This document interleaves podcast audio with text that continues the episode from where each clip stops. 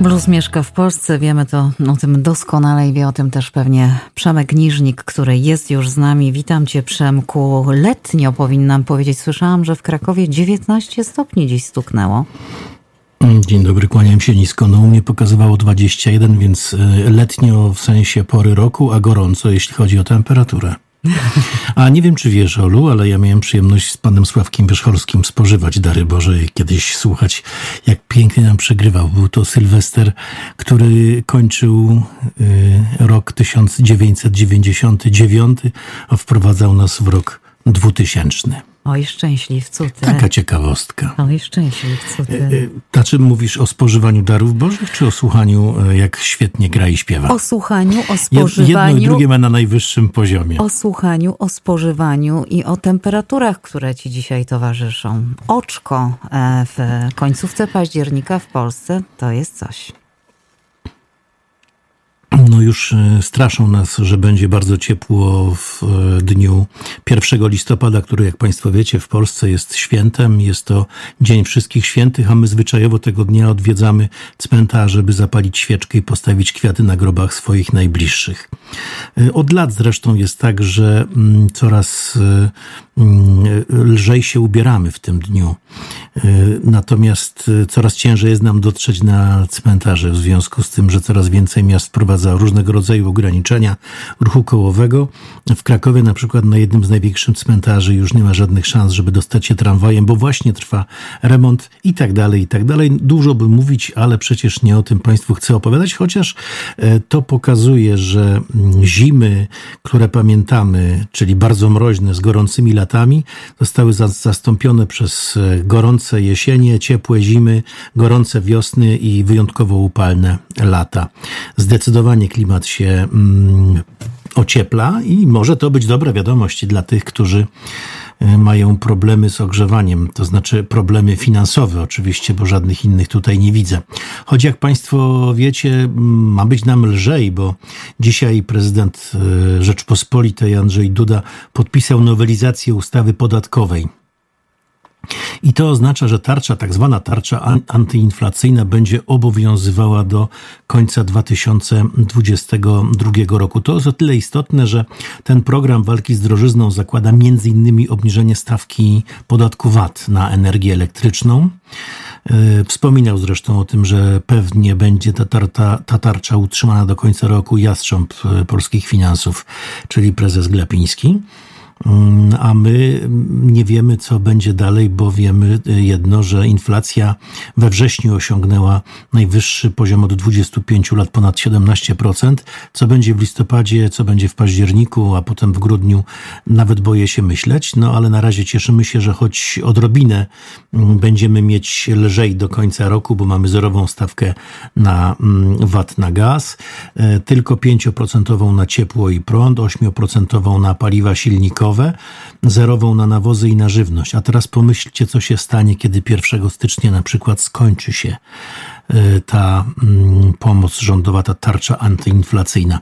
Oczywiście wiemy, że Rząd niezwykle wręcz będzie się starał, e, by jak najwięcej pieniędzy rozdać przed e, wyborami, które nieuchronnie zbliżają się wyborami parlamentarnymi.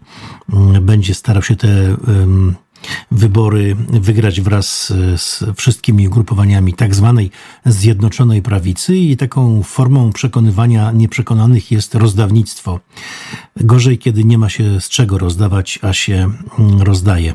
I chyba mm, powoli zaczyna trafiać do społeczeństwa, że mm, to rozdawnictwo to zdaje się jest takie w stylu Edwarda Gierka, że zamiast inwestować pieniądze, to my je przejadamy. Mm, Coraz zresztą e, tych pieniędzy mamy mniej, a jakikolwiek dodruk przez NBP wiązałby się niewątpliwie ze wzrostem inflacji i jeszcze gorszą sytuacją gospodarczą. E, Dlaczego to wszystko mówię? Mm, Że coraz więcej e, ludzi zdaje sobie sprawę z tego, że rząd zdaje się tutaj zaczyna mm, nas mm, leciutko przynajmniej wypuszczać. Otóż dlatego, że mamy najnowszy właśnie przed chwilą niemal ogłoszony sondaż preferencji partyjnych, który zrealizowała firma Kantar E, I mamy zmianę lidera. E, już nie pierwszy raz w tym roku oto Koalicja Obywatelska powróciła na pierwsze miejsce. Ma 31% poparcia. Prawo i Sprawiedliwość ma 28%.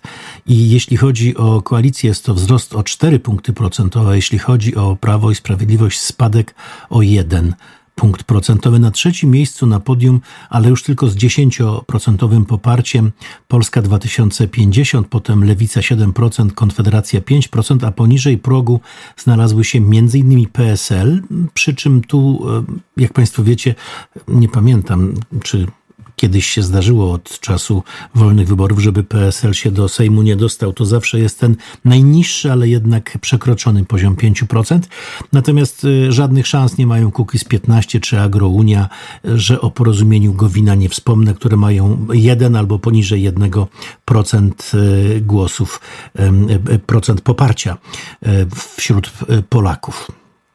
Co to oznacza?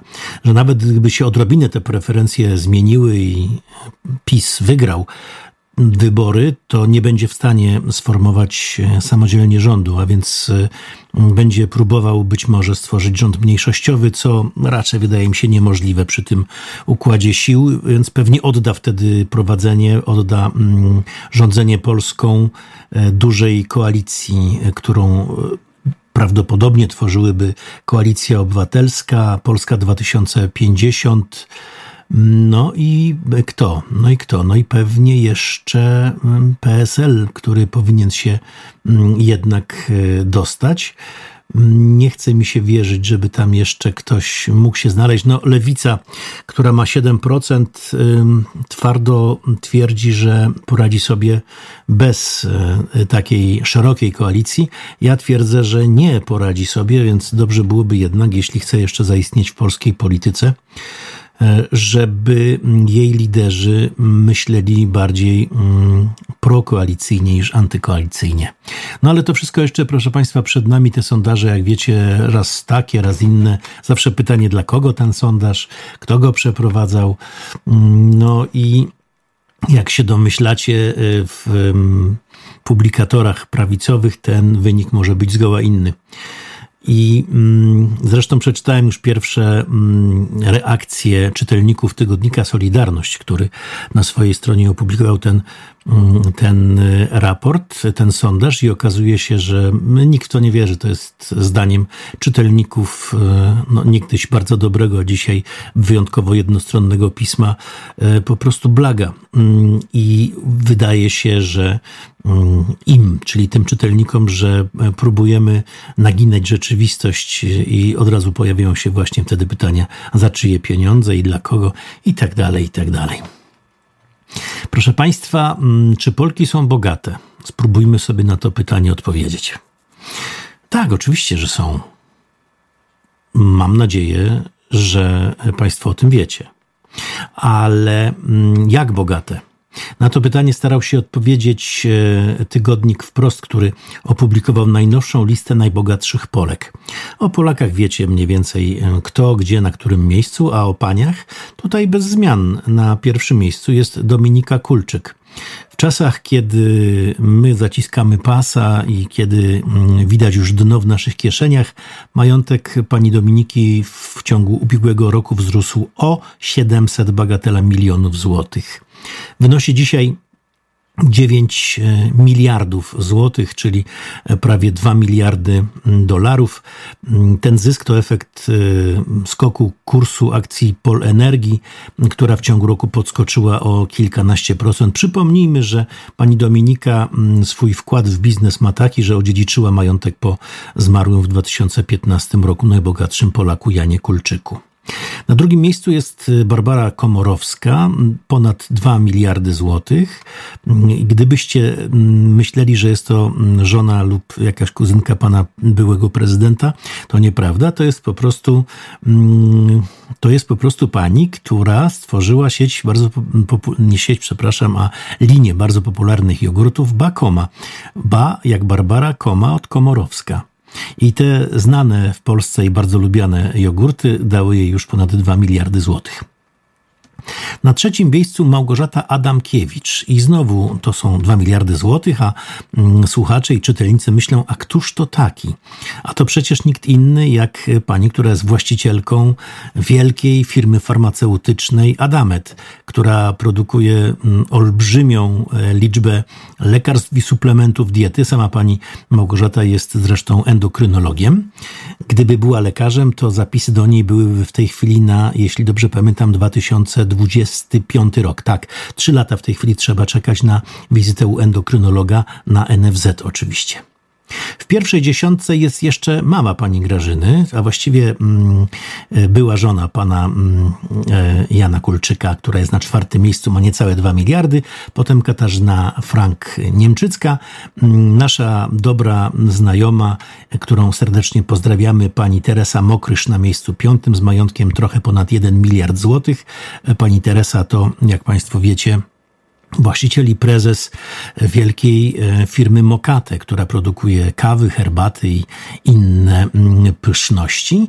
W dziesiątce jeszcze Urszula Siecińska, Elżbieta Kaczmarek, Zyta Olszewska, a zamyka dziesiątkę Anna Podniesińska, której majątek szacowany jest na 890 milionów złotych.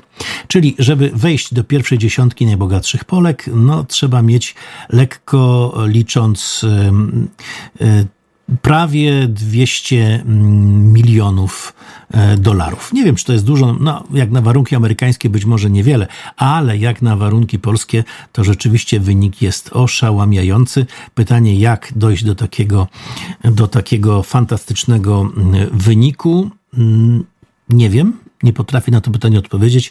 Mnie nie udało się, choć jak Państwo wiecie, mm, w każdy wtorek i w każdy piątek zawsze mm, jest e, losowa szansa. Wtedy mm, e, mamy w Europie losowanie Eurojackpota, które odbywa się w Finlandii.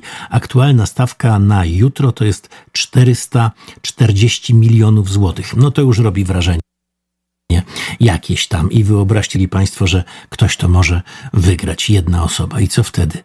Można zwariować? Mm, no, myślę, że prawie 100 milionów dolarów to i w Stanach Zjednoczonych można by zwariować. A w Polsce to nie wiem, co zrobić. Może przede wszystkim uniezależnić się od sytuacji, która nas otacza, czyli mówiąc krótko, zacząć o niej zapominać. Proszę Państwa, y, tyle jeśli chodzi o sytuację polityczną. O gospodarczej nie wspominam. Czekamy w poniedziałek, zresztą nigdy nic nie wiadomo, co się dzieje tak naprawdę w gospodarce, bo przecież dopiero budzimy się po weekendzie i e, próbujemy zrozumieć, co się mm, wydarzyło. Mm, o pijanych posłach dzisiaj nie będzie. Mm, choć e, może znajdzie się jakieś słowo w tej kwestii e, w mojej wieczornej audycji. Zapraszam zatem na bardzo, bardzo niezwykłą dziś audycję. Spacer będzie nie po Polsce, a po historii naszego kraju. Jedynym stałym punktem programu będzie szybki news, natomiast potem przejdziemy się, jeśli pozwolicie, no a nie, przepraszam, bo jeszcze mamy przecież wspomnienie ostatniego, fatalnego zresztą bankruta króla Polski, czyli Stanisława e, Antoniego Poniatowskiego, który mm, w momencie koronacji przyjął imię August. Chyba coś mu e, nie wyszło z tym augustowaniem, e, nie nawiązał do cesarzy rzymskich, a potem już tylko będziemy opowiadali sobie ciekawostki o tym, jacy byli nasi władcy. Specjalnie nie używam słowa królowie, bo policzcie Państwo w wolnych chwilach, ilu mieliśmy książąt, ilu królów. Nagroda na to czeka na Państwa za to, jeśli ktoś poda prawidłową odpowiedź, wyślę ją mailowo do naszego radia. Mm, będziemy sobie podać, kto miał na przykład najwięcej dzieci, bo ponad 300 spłodził, ale tylko jedno z prawego łoża. Będziemy mówić, e, czy Władysław Giełło był takim świętoszkiem, jak go mm, przedstawiają. Będziemy mówić o tym, który z polskich królów był również kardynałem. E, mnóstwo ciekawostek, a to wszystko okraszone też niezwykłą muzyką bo zacznie niezwykle popularny w Ukrainie zespół Boombox.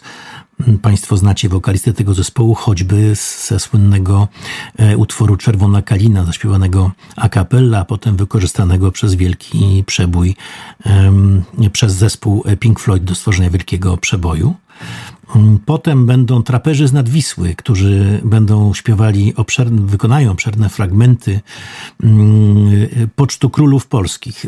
To nie jest prawidłowa nazwa, bo jeśli ktoś śpiewa Mieszko, Mieszko, mój koleżko, to wiemy przecież, że Mieszko królem nie był. A może był jarlem? O tym też się Państwo przekonacie. Nie zabraknie Michała Łanuszki i jego wspaniałej e, ballady o Jadwidze Wilhelmie i pewnym wielkim Litwinie. Zatem dziś e, podsumowanie całego mm, przecież e, chyba rocznego cyklu mm, o władcach Polski. Zapraszam Państwa bardzo serdecznie o godzinie 19. Będzie ciepło, a momentami nawet gorąco. No to czekamy z niecierpliwością, a z drugiej strony trudno mi sobie wyobrazić, że, e, że już ten poczet e, królów polskich e, nam się, tobie się wyczerpał. Zawsze z zapartym tchem słuchałam tych wiadomości, co tu dużo mówić, czasami kompletnie mi nieznanych. Mm, Tym bardziej dzisiaj z przyjemnością podsumowania posłucham i mam nadzieję, że nasi słuchacze również. Przemku, bardzo Ci dziękuję. Słyszymy się punktualnie o siódmej. Dobrego dnia. Bardzo dziękuję. Kłaniam się nisko. My również i pozdrawiamy serdecznie